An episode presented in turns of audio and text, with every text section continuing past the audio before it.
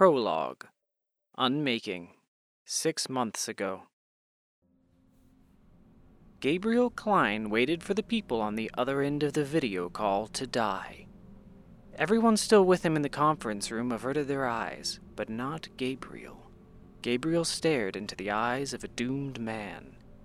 Nor did Professor Saitama turn away from the camera as people piled furniture against the door in the video behind him. We are releasing everything we've worked on. Please do not judge us harshly for what you find. It is not my judgment you should fear. Something collided with the door in Saitama's conference room, causing their makeshift furniture barricade to shudder. People screamed and spoke hurriedly in Japanese. Saitama's gaze did not waver, and neither did Gabriel's. He would not miss a moment of this magnificent man's life. Should I beg forgiveness? It couldn't hurt, old friend. Someone started sobbing next to Gabriel, and he put out his hand for them to hold. His surgeon, Marie, gripped the hand tightly, as if she could prevent the Japanese team's fate simply by holding it tight enough. Something hit their door again, hard enough to scatter the barricade. People hurried to rebuild it, but it was futile. A long, pale snout pushed through the buckling barricade. More people braced the door itself. An inhuman hand with sagging pale skin, and only three fingers slid through the crack. Still, the Japanese team braced the door with as many people as could fit around it. The creature raked its dagger claws across the men and women bracing the door, until none could hold it any longer. I can't look. Tears streamed down Gabriel's face, but still he watched as the demons tore the door from its hinges and ripped into the people on the video feed. Nightmarish creatures with impossible proportions, like tall dogs with reversed joints, sagging skin, and no hair. Professor Saitama stared forward into the camera, chin held high. Arigato, Gabriel. Mercifully, the other man cut the video feed just as the massacre began. Gabriel Klein stared at the black screen where his friend's face had been just moments before. A living, breathing, wonderful man and his dedicated team of selfless heroes, torn apart for their crime of existing. Gabriel placed a hand on the black screen and bowed his head, letting the warm tears patter onto his robes. Arigato, Saitama.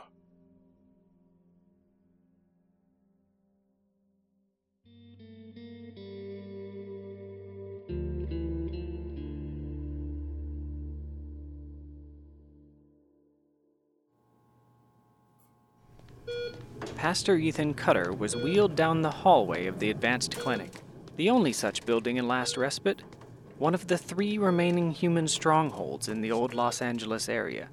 It differed from the other clinics in Last Respite. Those were hot, cramped buildings packed with people too sick to cure, too injured to heal. If you went to a clinic, you usually went there to die. The advanced clinic, in stark contrast, was the pinnacle of human achievement. It was the place you went to become something greater. But like the other clinics, it was also a place you usually went to die. Ethan told himself he was prepared to die. He'd told everyone else that at every step along the way. But as they prepped him for surgery, he found that he was actually terrified. Maybe it wasn't too late to back out. Dr. Marie Singer glanced at a rapidly beeping machine. Your heart rate's rising. What can I expect here, Doc? She smiled reassuringly and held his hand as they wheeled his gurney toward the operating room. This will be easier than any of your training until now. This next step is on us. We'll take good care of you. Just like they'd taken care of the first three candidates before him, the ones that had died on the operating room floor. He wasn't supposed to know about that, but people talked. Dr. Singer glanced at his vitals again and frowned. Ethan. May I call you Ethan? Sure. Ethan, you need to calm down. I just need to know what to expect. She pursed her lips, clearly uncomfortable with talking about the next step. Ethan knew in the abstract what was happening. He'd signed up for it, after all. But he needed to know. If he knew, he could face it. All of which was ridiculous, of course, because he'd be unconscious for it. somehow it still mattered to him. The doors of the operating room slammed closed with finality. There was the sound of an air seal, and then all of them were bathed in an antiseptic mist. Dr. Singer waited until the mist stopped to speak. We're going to make you into something better. You will still be you, just more.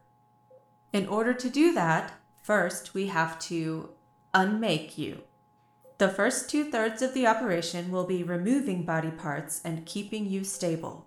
It's a delicate balance between working fast enough to keep you alive and working slow enough to not make any errors. Ethan turned away from the surgeon and stared straight up at the ceiling. That was all he needed to hear. A mission. He gave that mission a singular focus. Hmm. Heart rate's falling. She leaned over him and placed an oxygen mask on his face. Dr. Singer held his hand again and squeezed tight. She dropped the reassuring smile, which must have been effective on children, and gave him a serious, humorless gaze instead, searching his face with those intelligent, dark brown eyes. Ethan felt the anesthesia start to kick in. Will you fight for me, Ethan? For all of us. Yes, I'll fight. Don't you worry. Then the world faded into nothing, and his fight began.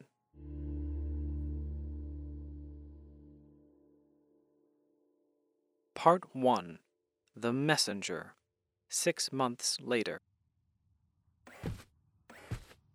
Pastor Ethan Cutter, ordained minister and cyborg, waited outside the Archbishop's office door, his face two and three quarter inches from the wood. The wood was an old world hardwood with a synthetic lacquer. It had an approximate breaching strength of 0.4 tons. Ethan shook his head to clear the simulations for suggested breaching points. Just a moment, just a moment. An elderly man in ornate red robes opened the door and smiled up at Ethan.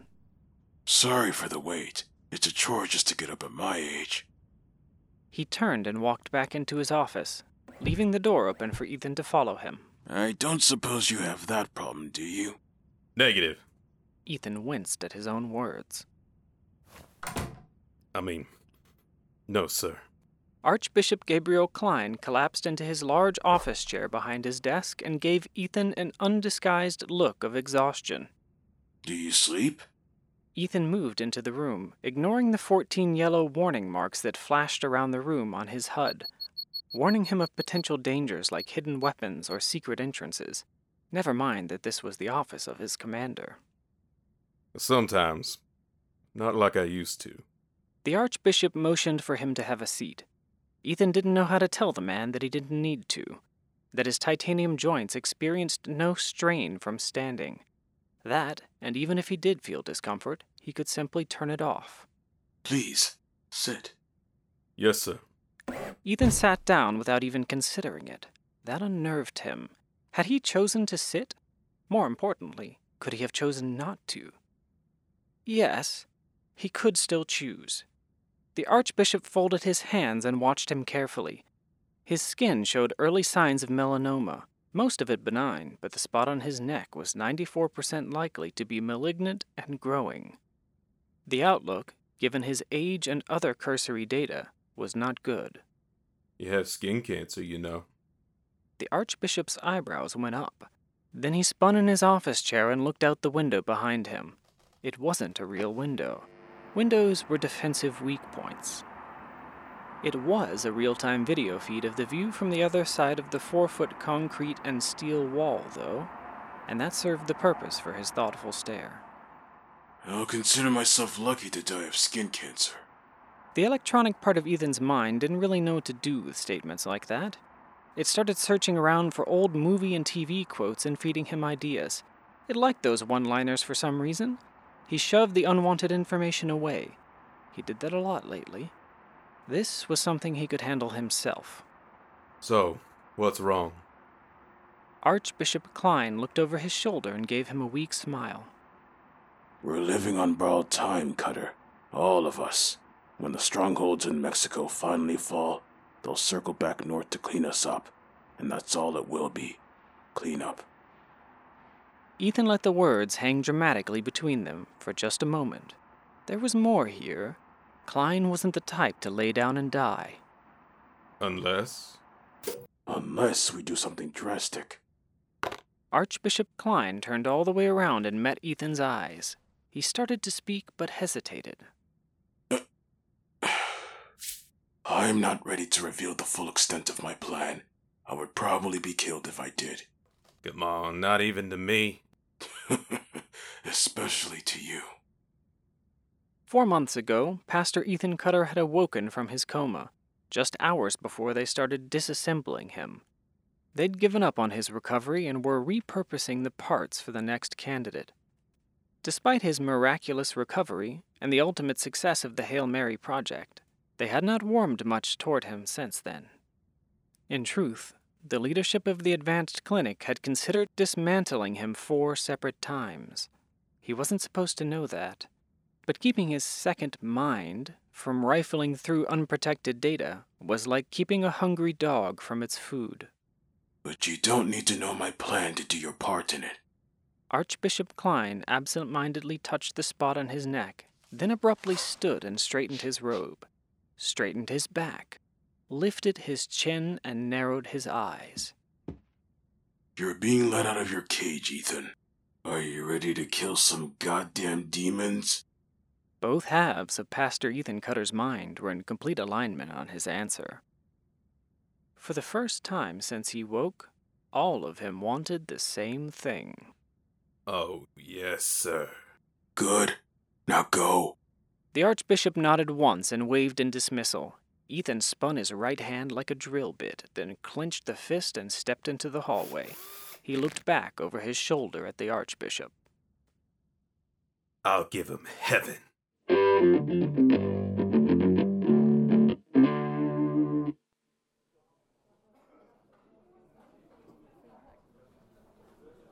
conference room was standing room only.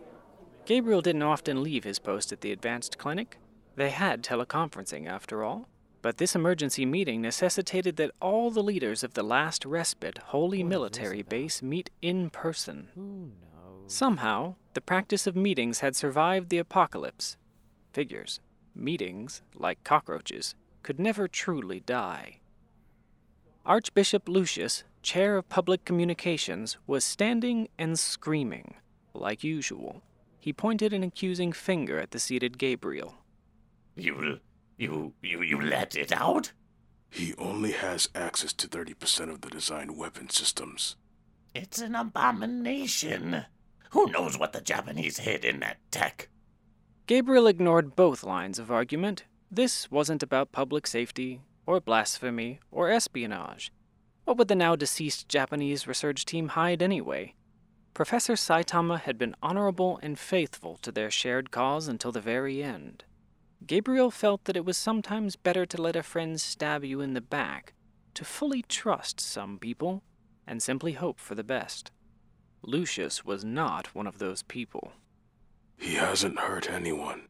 Yet? What about the incident at the firing range? Gabriel ground his teeth. If the bar for technology is perfection, we will never make another advance. Perhaps we should fight the demons with reliable, sharpened sticks. Don't mock me. Gentlemen, please. Bishop Erica Long, ever the mediator, raised her hands between them. The rest of the room was remarkably quiet. The other factions in the church seemed content to let these two duke it out. Erica leveled a serious gaze at Gabriel. You released an experimental and dangerous prototype into an encampment of civilians. We at least deserve an explanation. Gabriel ignored the self satisfied look on Lucius's face. He took a deep breath. How to convincingly reveal just the tip of a plan? There is a possessed in the outskirts known as Stalker, a former priest. A wave of uncomfortable muttering went through the assembly. This was a sore topic.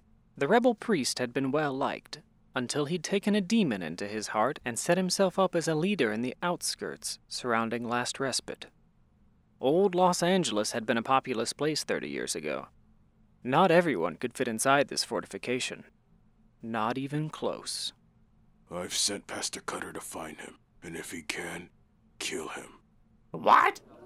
Lucius slammed his hands on the table and the room fell into disorder as people fought to speak. He can't do that. Bishop Erica was unable to bring order to the room. Let me speak. Gabriel ignored the lobbed insults and waited, seated patiently in his chair until the room calmed enough to speak again.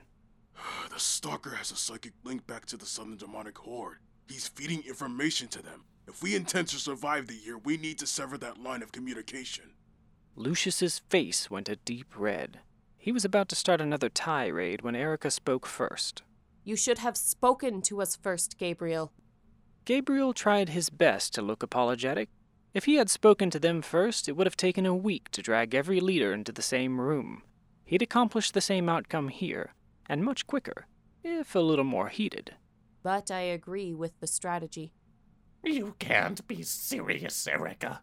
It's worth the attempt, Lucius. Besides, if he fails, the Hail Mary prototype will be destroyed in the process. Lucius seemed mollified by that. He was a hothead, but not an idiot. Either way, he would gain something. Bishop Erica Long turned to Gabriel again, and she raised her voice as if to speak for the entire room. Let's see what your pet project can do. It walks a dangerous line with blasphemy. But it's either this or we ask New Hope and Crucifa for help. Lucius's face darkened at the mention of the rival denominations, only a shade lighter than the demons in his eyes, and just like that, he was sold on the plan. Do you have the detonator? Gabriel nodded once. Give it to me. He hesitated, but knew he would lose this one. He'd already used up all his political capital on his earlier stunt. So he fished the detonator remote out of his pants pocket from beneath his robes and put it in Bishop Erica's outstretched hand. If he goes rogue or doesn't report in or lays a single hand on an innocent, I will slag him. Gabriel looked around the room. His peers all had that same look of resolve on their faces. It was the outcome they all expected. Only Gabriel truly believed in Pastor Cutter.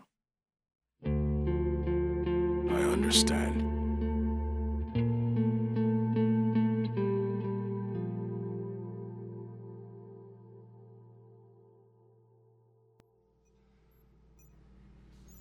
Pastor Cutter stood in the armory amidst the hum of activity.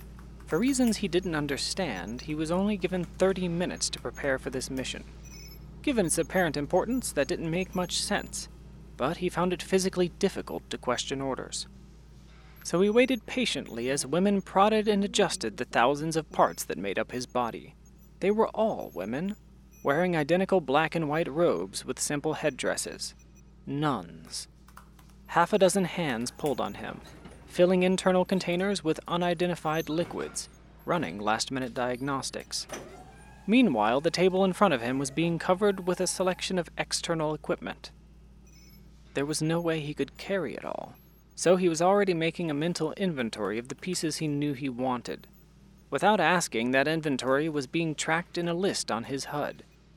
Even after four months living with the second mind bolted on, its capabilities, however mundane, still surprised him.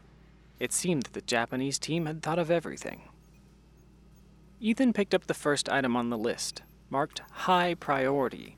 It was a comically large handgun, jet black with silver ornamentation. Silver crosses marked the sides of the gun's grips with another thin silver cross on top for iron sights. He picked it up. The weight felt right.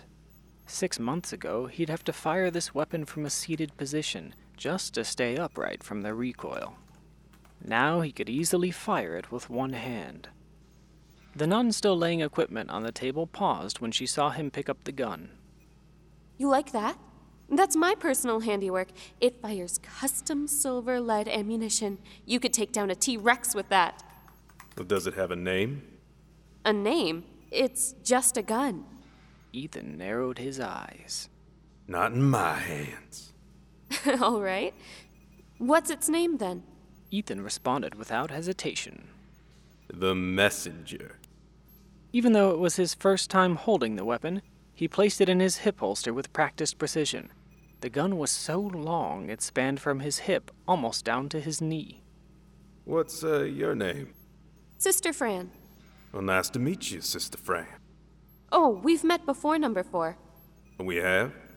Of course. You were asleep, but we've been there since the beginning. Who do you think keeps you running? It's us. Ethan looked at the nuns working around him, people staring at computer screens with cables running directly into his body, people muttering to each other in a hushed, serious conversation as they pointed at numbers on a larger screen above him. He recognized one of the nuns, the surgeon, Marie. The last person he saw before the anesthesia kicked in. For some reason, he had trouble remembering anything before that surgery. He turned his focus back to Sister Fran. Well, I sure do thank you. You're welcome. Try not to get too beat up. Every bullet hole is more work for us. Now hold still. She smiled and gently lifted his left arm. A valve opened in his wrist, and Sister Fran began carefully pouring liquid into the hole, her face a mask of focus. Perhaps this was holy water. It would be good to have some on hand in case he actually found the possessed man today. It was a solid defense against psychic intrusion and could ward off lesser demonic creatures. What is this, holy water? Hmm? Mm, water? Yeah. Did you bless the water? She looked around at her coworkers, as if there were some mistake. Sir? We blessed the napalm. A wide grin spread across Ethan's face. Oh, I like you, Fran. A red light flashed above Ethan, and the nuns hurried over to him to start unplugging cables and sealing valves. Once they were done, he looked like a regular human being again. Almost. We're out of time. You need to move. Ethan nodded.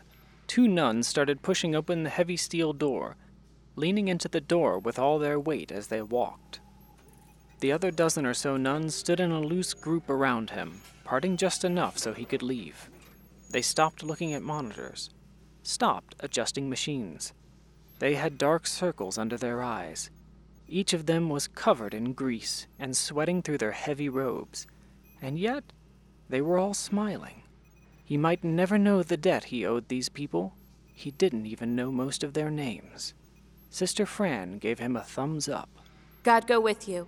Then she rushed over to the table, still loaded with equipment he couldn't reasonably carry. She handed him a pair of grenades. But just in case, take these two. Ethan gave the group a sharp nod of thanks, then started toward the doorway, bright with light from the outside world. The 40 foot concrete walls surrounding Last Respite slowly came into view as he walked out of the advanced clinic. What was left of humanity withered and died outside those walls. The outskirts was a lawless hellscape where the strong made the rules and the weak got trampled. The apocalypse had come and gone here. This was just the fight to determine who would rule over the rubble. Today, he was finally going to get a say in whether that would be good, compassionate people or literal demons. Truthfully, he didn't know whether he was an instrument of God's will or not, but he was an instrument of retribution. A lot of prayers had gone unanswered in the last 30 years. Most of them he couldn't do anything about. But for those few who prayed for retribution, well, they were about to get their prayers answered.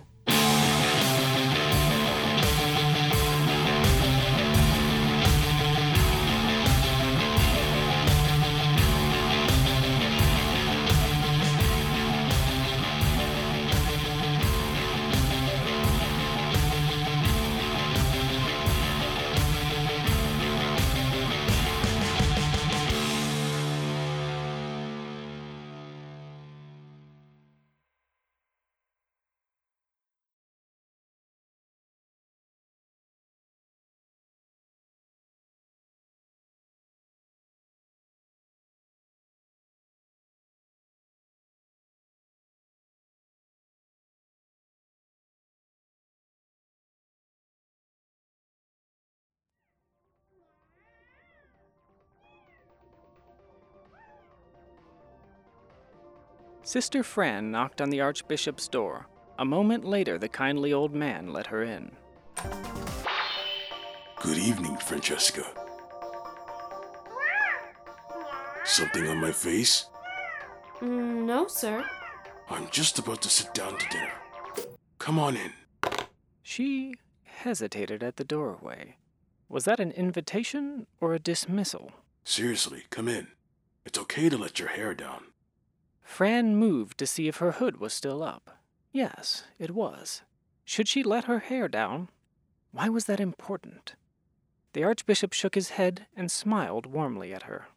So she took that as an invitation and closed the door behind her. She stopped trying to read the man's expression and got right down to business, where she was most comfortable. I found another file in Saitama's data dump. You're gonna want to see this. She walked over to where Gabriel sat at his desk and set her tablet down in front of him. Fran swiped through the blueprints, stopping on the artist's impression of the final product, which was incredibly dramatic. Gabriel stopped chewing, his eyes opened wide. How would we even build something like that? We can't. It's as tall as a building. it looks like it's straight out of an anime. Fran nodded enthusiastically. They had maybe 10% of the materials needed to construct it. Not that they would even try. It would be an egregious waste of resources. There was a reason tanks didn't have legs. It was simply impractical. Gabriel scratched his chin thoughtfully. Maybe we could make a smaller one.